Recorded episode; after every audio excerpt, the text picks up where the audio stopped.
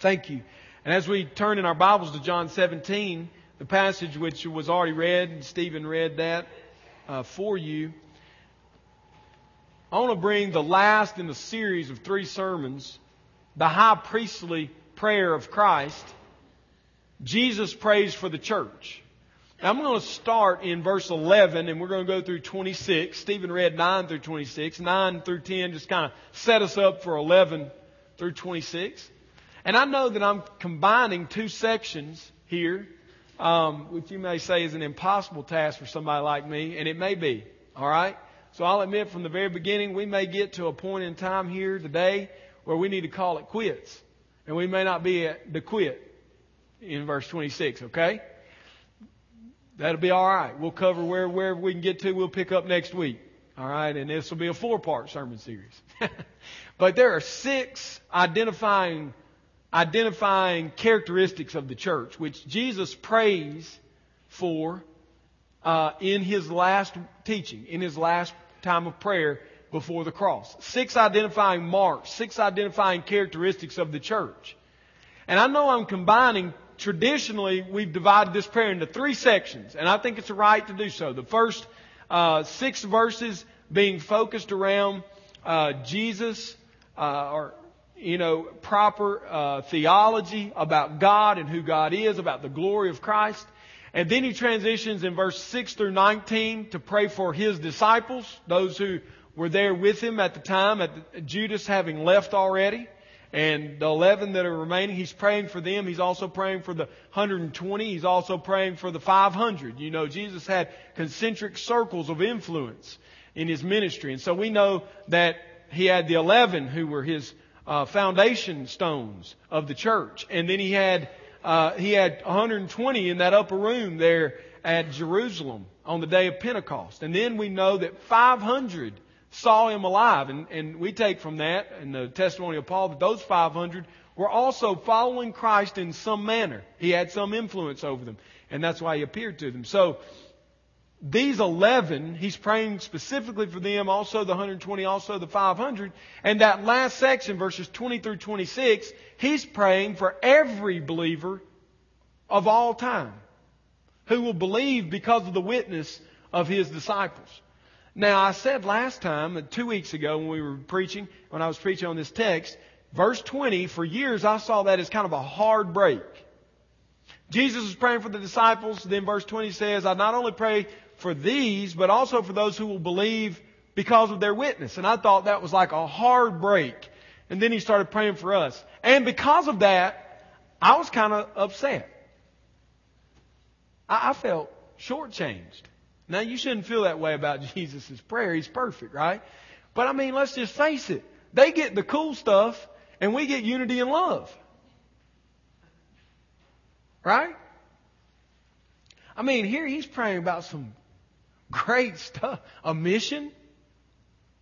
I'm sending them into the world. As you sent me into the world, I send them into the world. I'm like, I want that. You know? He's not only praying about that, he's praying about the truth. I love the truth. You love the truth. Our church is known for loving the truth. That may be all we're known for right now in our community, but we love the truth, you know? And, and we love doctrine. Good doctrine, not bad doctrine. I want that.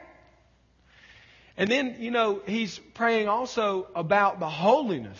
Man, I need that. I, I need that. Why didn't he pray for me when he was praying about holiness? Uh, he must have must have forgot.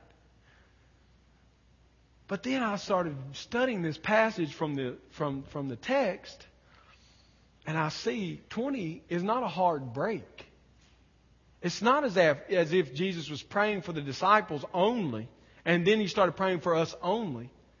He's praying for the church in full in verses 11 or 9 through 26. In other words, they had a mission and we have the same mission.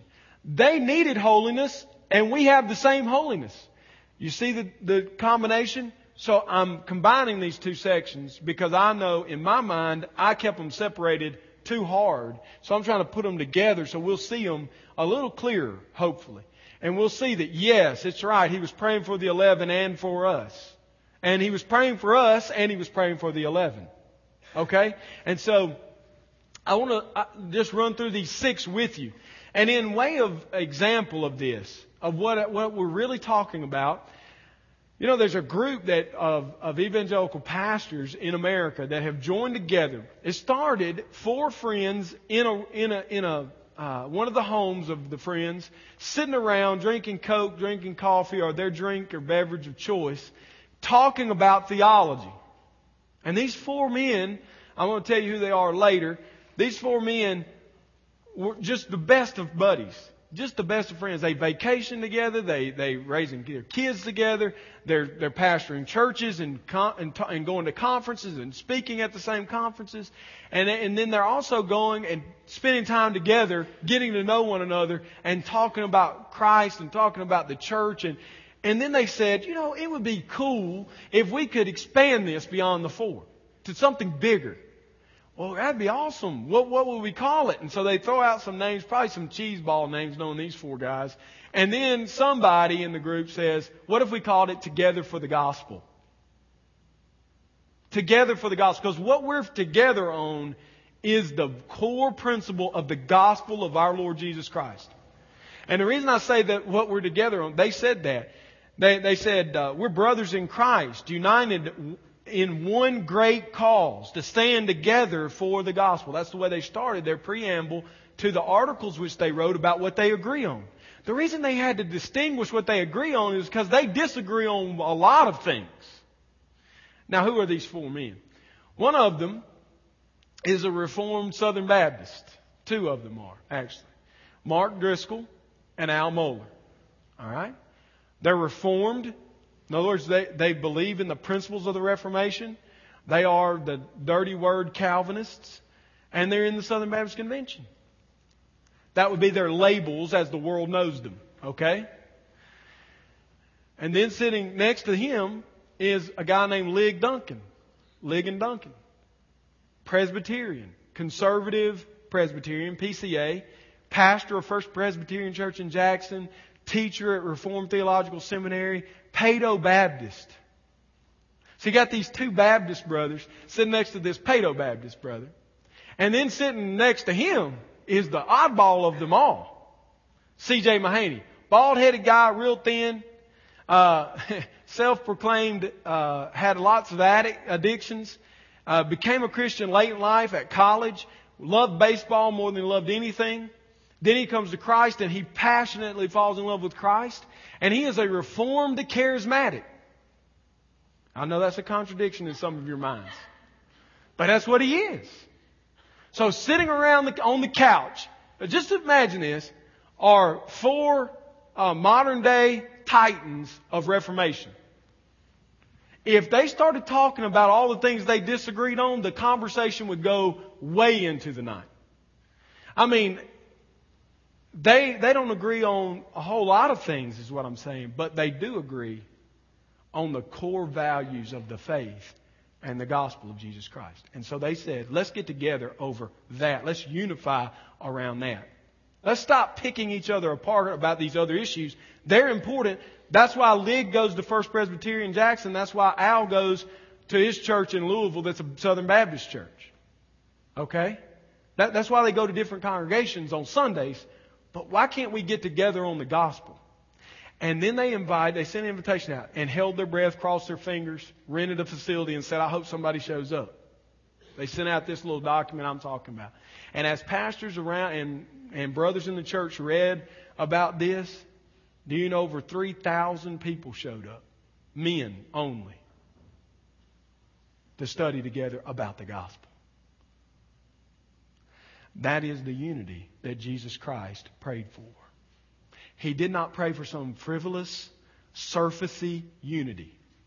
Let's all join hands, sing, uh, the world could be a better place if you and I were lights and, and then go, you know, do something cheesy for Jesus. That's not what he's praying for. That's not what he died for. He also didn't die that we would drop our differences. The reality is, you know, Al probably will never become a Paedo Baptist, a Presbyterian. And those Presbyterians are not becoming Baptist, believers' baptism. They're not dropping those differences. What they're saying is those are secondary to the reality of Jesus Christ, which is in all of us, and we're brothers in Him. So let's come together over that to celebrate that unity, which we do have, and to celebrate our differences in coming together. And so they've done this now in 2006, 2008, and they're doing it again in 2010, and it just keeps growing and growing. This community of unity over the gospel. And it's what Jesus is praying about here. I use that as the introductory statement to say this can happen. This kind of unity can exist. But it does not exist on default mode. Now I, now I can get into my kitchen, right, where I live, where you live. You and I, chances are, you and I, living in Calhoun County, and those who've lived here all your life, have you ever seen this? Real unity. And the chances are very few of us have ever seen it on a local level. On a local level. And so, something's missing, and we're going to talk a little about that. So let's look at these identifiers. If we're going to unify, what, what are the things that we should be unified over? What is the gospel? What, what is uh, Jesus' heart for his church? The first thing is Jesus prayed that the church would be identified by joy. Verses 11 through 13. That one, that one struck me as odd. Joy. It's no surprise that when we study the New Testament, you read it cover to cover, the New Testament uses the verb form of joy 72 times and the noun form 60 times. Joy is a big, big theme of the New Testament. As a matter of fact, every time you read an epistle, a letter, it starts out with greetings in the name of our Lord Jesus Christ. Or it closes in such. You know what that word greetings is? You know what, you know what it really means if we just break it down at its base meaning? Joy be with you. When Paul writes it, he's saying, have joy. What he's telling the church. They repeated it over and over as they wrote to one another, as they spoke to one another. And this idea of joy is an overarching theme of the church of Jesus Christ. The early church was so captivated by this thought that God loves us, that He is holy and He is at peace with us, that they were overjoyed then in their fellowship with Him and with each other. Joy became the, the dominating theme, so to speak, of the local church, early church. That's what they were known for. And so I'm, I'm asking the question of myself. Jesus prays it here. Look what he says in verses 11 through 13. I'm not going to be in the world any longer, but they are in the world, and I'm coming to you. Holy Father, the name, that's, this Holy Father name is very common in the Old Testament. They would have, they would have said, oh, he's praying to Jehovah. You know, they got that, that God is holy and that He's set apart, that He's different. Holy Father, keep them in your name which you've given me, that they may be one, even as we are one. While I was with them, I kept them in your name, which you have given me. I've guarded them. I've not lost any of them except the son of destruction, that the scripture might be fulfilled. And listen to what he says in verse 13. But now I'm coming to you, and these things I speak in the world, that they may have my joy fulfilled in them. So, we, uh, we look at this passage, I do, and I start to ask myself, and I want to ask you, if we go and interview the people you live your life with, and we say, is Carlton, would you characterize him as a person filled with joy? Would they say, that's funny you bring joy up. That's exactly the one word description I would give of that guy. I mean, I've seen him when, when bad was here when good was here. And that dude, he is filled with joy. He's not always happy and smiling and giddy, but joy would be the characteristic. This unmovable, unshakable confidence in God, which produces an overflow and display of real heart level happiness with God. Would they say, Grace Fellowship, Grace Fellowship is a place filled with joy. Well, that's, that's what I think of. When I walk through those back double doors into their worship service, it's just overflowing. I don't even have to know what they're singing. I just know they're singing all the time. They're, they are deeply joyful. And I look around the congregation and there's people weeping, and there's people clapping, and there's people raising hands, and there's people sitting quietly contemplating, and there's people singing, there's people not singing, and all of that blended together. The only thing I can describe is they've got joy. And it doesn't look the same on the outside all the time, but they've got it. Is that how they would characterize us? Is that how they would characterize you? I don't know for me. I'm just not sure. I'm not sure my own children would say that I'm overall a joyful person. I don't know that my wife would say that, and that's a that's not a good thing. Jesus prayed that we would have his his joy. That we would have his joy, that we'd be known for his joy. So, how are we to have joy? In this world, in this life, Carlton, you don't understand. I've, my, chi- my children have died. My spouse of 50, 60 years has died. I'm sick. We don't have a job. I don't have money. I don't know. How am I supposed to have joy? You're talking about joy. I, I, okay, I want to give you just three quick things that I think lead to joy. We need to persevere in sound doctrine. Look at verse 13 where he's talking about joy in his prayer. He says, But now I'm coming to you, and these things I speak in the world, that, that I speak in the world, that I speak is doctrine. The most joyful people in the world are those who know the truth of God's Word. Because it's that truth which anchors them to the confidence in God that brings about true joy. Not, not gaiety. Not running around frivolously, you know, flighty, head in the sand, pretending that everything's okay. No, we understand death's coming. Loss of job's coming. Failure's coming. Divorce is coming. All these things are coming. But God is who He says He is. And I am who He has claimed me to be. And so therefore, I'm unmoved. I'm joyful. The first thing that brings joy is true doctrine. Understand. The second thing that brings joy is we need fellowship with God and with other believers who are joyful. Verse 13. Again, he says, These things I speak in the world that they may have my joy. Fellowship with God. We're not just uh, having any type of joy. We're to be, Jesus is praying we have His joy. His joy. Jesus had that joy when He was hungry and when He was fed. He had it when He was in the desert and when He was in the city. He had it when His disciples did the right thing and when they messed it up. Jesus was a joyful man. Now I know he was also a man of sorrow and great grief, but he was a joyful man. He was not, he was otherworldly in that way. And so it's, we got to have fellowship with him.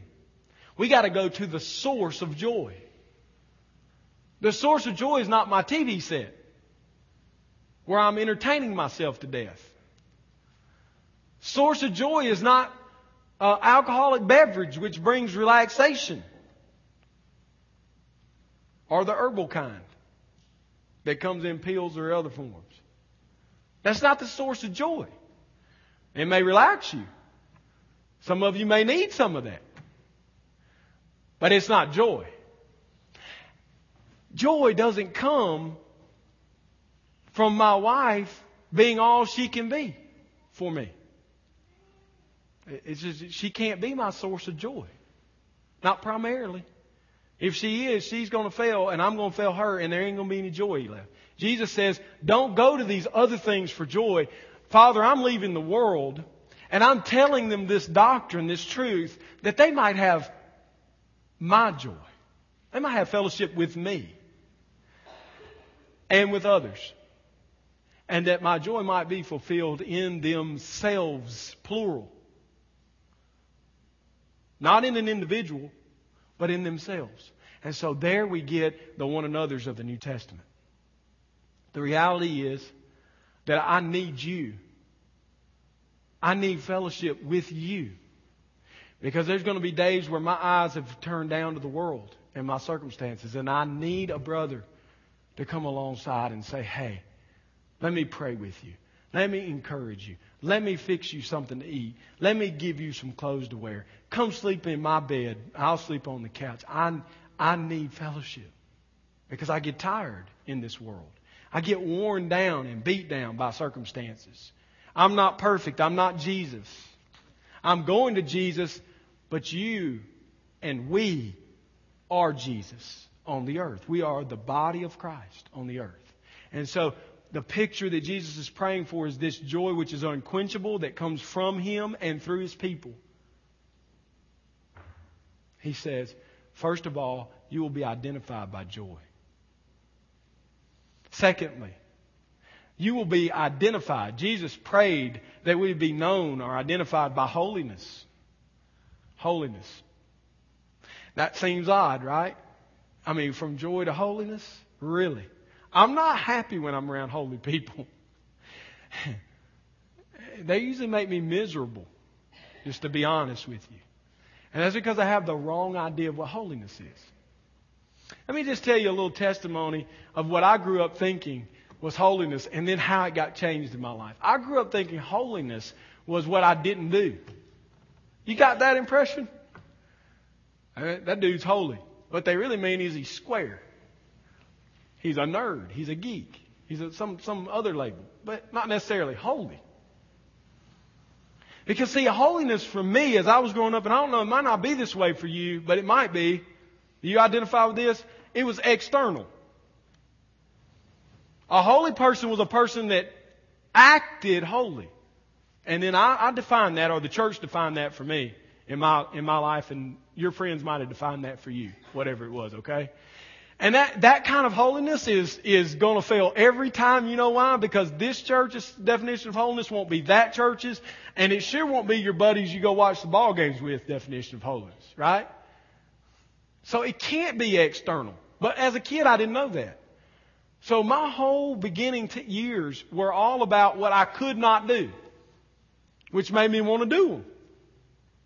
Just being honest. Right? I mean, they said, don't drink. I said, must be good. Don't have premarital sex. Must be fun. Don't do this. Go after it. I, that's how I lived. You build the fence, I can climb higher. Some of you have that definition of holiness. This is how God broke it in me. I was 12 years old. He began to break it in me.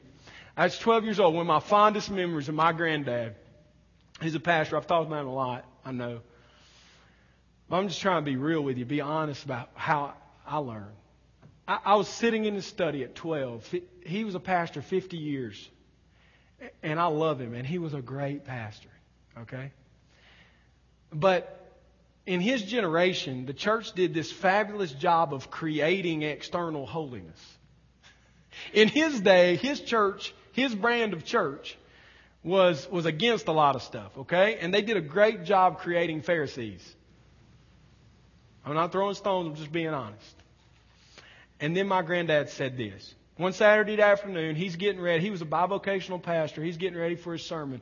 I'm sit, I used to sit down at the desk, you know, with him and watch him and bug the stew out of him. And I know he probably was thinking, good grief, would this kid leave me alone? I'm trying to get something done, you know, but he never did. He's always patient. And one day he said, Buddy, that's what he called me. He said, Buddy, I spent, I've spent most of my life preaching against smoking, drinking, gambling, dancing, premarital sex, adultery, homosexuality, and all these other things. It's waste. I should have been telling people who they are in Christ. I should have been pleading with lost people to come to Christ. They needed to know who we are, who we are for, not what we are against. Jesus said, I'm praying they'll be holy. That they won't be out of the world, but they'll be in the world. I'm leaving the world. They need to stay in it. And I'm asking you to keep them while they're there, good Father. His prayer for holiness is not a prayer that we give up a bunch of social things, though being like Him will cause us not to do some things. The motivation of the heart will be different. The externals may look similar, but the internals will be absolutely different. Because a lot of us are living life like this. I know I do this. I catch myself in this trap. We're, spiritually, we're getting red faced, trying hard. I'm running.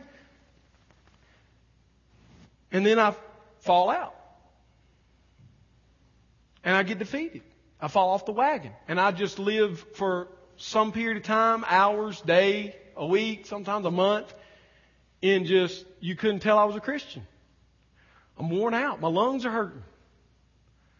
And then I get a dose of legalism again infused to try harder and I jump up and I feel good for a while. Man, I sprint hard and I'm getting after it. Everybody's saying that dude's knocking it out for Jesus. No, I'm knocking it out for myself and for you, but I'm not knocking it out for him. Because the whole motivation is this external holiness. And what Jesus is saying is, I want them to be sanctified, verse 17, by truth, the truth. Your word is truth. Jesus is talking about a holiness which comes from the character of God, and it is positional, it's internal, it's happened. Are you a believer today? Answer that question. If if I was to walk to you individually and say, Are you a Christ follower? Would your answer be yes or no? If your answer is yes, then you are holy. You are set apart. You have Him in you. Have you thought about that lately? While you're out there running hard, think about my exercise video, you know, dudes like, get wiggly with it. You know, and I'm doing that while I, while I, while I work. While I live, while I go with my family places, I'm getting wiggly with it. I'm running hard. And at the end, I'm about ready to pass out in the video. I'm about ready to pass out in life. Aren't you? And Jesus is in praying for that kind of holiness. Jesus is saying, help them know who they are. Help them know they are holy. Just as I am holy and you are holy. And they're going to know that by the truth. Man, if you want to be holy, you, you and I need to get in the Word of God and let it get into us. And His character, the Spirit of Him in us, will change who we are, which will lead to external changes sometimes. I'm not denying that. Don't go home and say, well, preacher said just do whatever you want on the outside. Don't matter. No. Because out of that changed heart flows either good or evil. Out of the heart comes who you are what Jesus taught us, right? He wasn't about Phariseeism. I can't pass this up. How many of you hate accountability? As you've known it in your life, let's just be honest. Raise your hand. You hate it. I'm liking that. Honesty on a Sunday morning. You can't get it everywhere. I hate accountability. I'm going to be honest with you. When, when I'm in a group of guys and they talk, I'm being accountable, I'm like trying to figure out how I'm getting out. Because all that's ever been in my life was a beat up session. Smack me down. That's all it's ever been. How much time did you spend with the Lord this week? An hour? It needs to be two.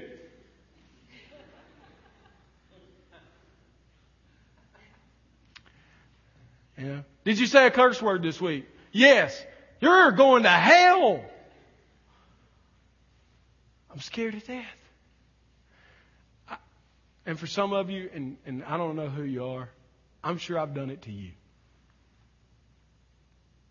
We're good at making Pharisees. Jesus spends 45% of the Gospels Matthew, Mark, Luke, and John. I learned this last week. 45% of the Gospels is Jesus telling the Pharisees they don't know what they're doing. You don't get it because you're worried about the externals. It's the heart that we're after. 45% is to one group of people who are trying to get everybody to modify their outward living so they look like good people. And they're going to hell. 45. And I was doing the same thing. And for some of you, I've done it. And I, am wrong for it. I can't change what I did in the past, but I, I am going to try by the grace of God to do it different in the future. And this is what it should look like. It should look a lot more like me trying to get to the heart of the issue with you. Not, did you look at pornography this week? Do you need to be looking at pornography? No. But that's not really the issue. The issue is something deeper. And if we deal with the, this up here on the surface, we don't ever get to this down here at the heart. And that's what Jesus wants to get at, is the heart. Because he knows once the heart is holy, set apart, all the actions start falling into place. How does that change the way I parent? A lot. a lot. It changes everything about my life. Changes everything about who I am. He prayed that we'd be joyful. He prayed we'd be holy, set apart, sanctified. The word literally means to set apart from worldly use to service of God. Every one of us have been set apart from worldly use and set apart to the service of God.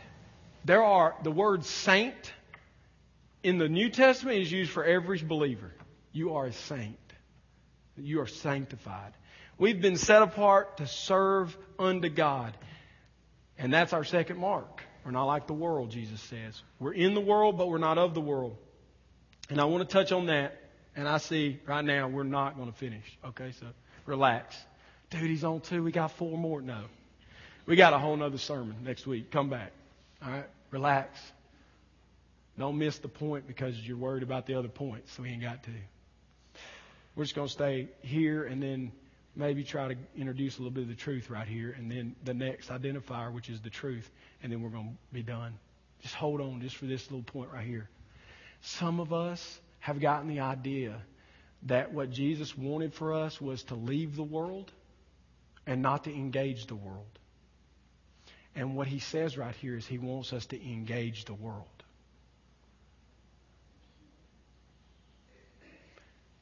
Unfortunately, some of us have held up segments of the church, whether they be Amish or Mennonite. I had a lot of Mennonite friends growing up, and I loved them dearly. But we thought, and the fundamentalists are just bad versions of that, really. Because at least these people are honest. They wear different kinds of clothes. They wear little hats. The girls do, and they braid their hair, and you know who they are. Fundamentalists dress like me and you, and they live worse, harder lives than the Mennonites ever dreamed of. My point is this they're wrong. that's wrong. I'm not trying to be judgmental. I'm just telling you, Jesus didn't say move to the ranch and get everybody to go with you and live in a commune and don't watch TV and wear homemade clothes and, and object to everything the government's about and everything your neighborhood's about and everything everybody. Jesus said, Father, I'm leaving the world and they are in the world, but I don't want them to be of the world. I want them to be filled with joy and set apart for your service in the world. You can't serve God on the ranch. You've got to get in the neighborhood. He planted you where you are. Pebble Creek, Legacy Hills, Coldwater. He planted you in your community. And all he's saying is be my witness in that community. In Ohatchee, in Piedmont, yep, Piedmont too, Jacksonville, Oxford, Anniston, Spring Garden, Gadsden, wherever you are, I've planted you there. Now be like me there. Be like me there. And guess what? Being like Jesus has very little to do with the way I externally operate. It's more of the motivation of my heart, which will change my external operation. It will change my external operation. My house won't look just like my neighbor's house in the way it operates. That's the attractiveness of it. That's the stickiness of the community of Christ. Is that your neighbors get thirsty for Jesus looking at you and they say, He's got something I don't have. I want that. And when your son's in junior high and all his buddies are going one way and he leads the other way, they say, that dude's different. The decisions we need to be making are centered around who we are, not what we're against, is what I'm trying to say. The center of what we are is who we are, our identity in Christ. We've been set apart for His service. But you can't serve in your holy huddle. I can't serve in my holy huddle. Jesus commissioned us out, we're going to get there, to the world. Now, that comes in all shapes and sizes. For some of y'all, that comes in homeschool. For some of you, comes in public school. For some, it comes in private school. For some, it comes in homemade clothes. For some, it comes in store bought clothes. For some, it comes in abstaining from alcohol. For some, it comes in moderation of alcohol. For some, it, I can go down the list of externals. But those externals are not what unifies us, neither are they what should divide us, but rather what should bring us together is the gospel, and what should make us part ways from one another is the gospel. If you don't hold to the gospel, then we cannot be unified. Even if we like the same recreations and like, we can't be truly unified. But if you do love the gospel, and I love the gospel, we can be unified no matter whether, you know, I'm weird and you're sane or you're sane and I'm weird. I mean, it, does, it doesn't really matter. I'll close with this analogy. Dave Swinney is probably the nerdiest dude I've ever been friends with. No. He really is, and he's self proclaimed at it, okay? So I'm not talking bad about him because he's on the beach somewhere. Notice the background slide was of an ocean rolling in. Isn't that just torturous? The dude's in Hawaii, and he puts his. Anyway he does all kinds of quirky stuff like that, and it gets on my nerves. Okay? And I do all kinds of quirky stuff he don't get, and it gets on his nerves. But when we sit down together, the gospel of Jesus Christ makes us love each other. And he don't look like me, and I don't look like him. And he's one. He's a great example. Okay, if you know him, he's got friends hanging out together that shouldn't even be in the same room together. There should be a fist fight going on with these dudes. But he's got all these guys, renegades and outlaws with organized, you know, perfectionist Dave. And they're hanging out and they get on each other's nerves, but one thing drives them they love Christ and they want to see him displayed to the world. So they're willing to come together, regardless of their differences. And what makes that joyful is that that's what Jesus was praying for.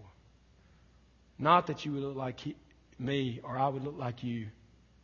Not that we'd be unified over these peripheral things, but that we would center around Him and we'd look more and more like Him, not like one another. Tip for our marriages from this, getting real practical. Husband, you're not trying to make your wife look like you, and wife, you better not be trying to make your husband look like you. We need to be growing together towards Christ, which will make us look totally different than either me or her.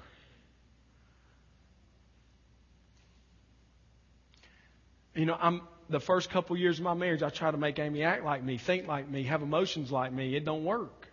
She doesn't do all those things.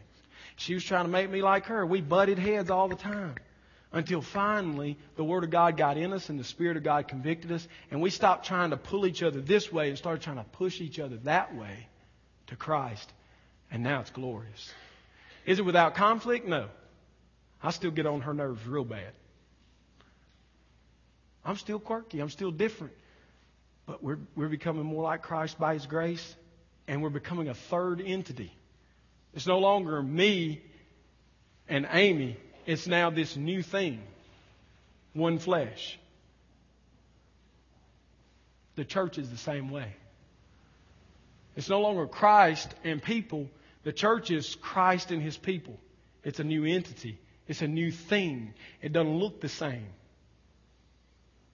And so, what I'm trying to say to you is that joy, that unity, that holiness comes from Him. He is the source of all things. And to Him and through Him we receive all grace from God that we might be gracious to one another. What a beautiful bride God's making. And I'm glad it's not all thumbs and toes and elbows, but it's a whole beautiful bride. Let's pray. Father, we parked on these two things and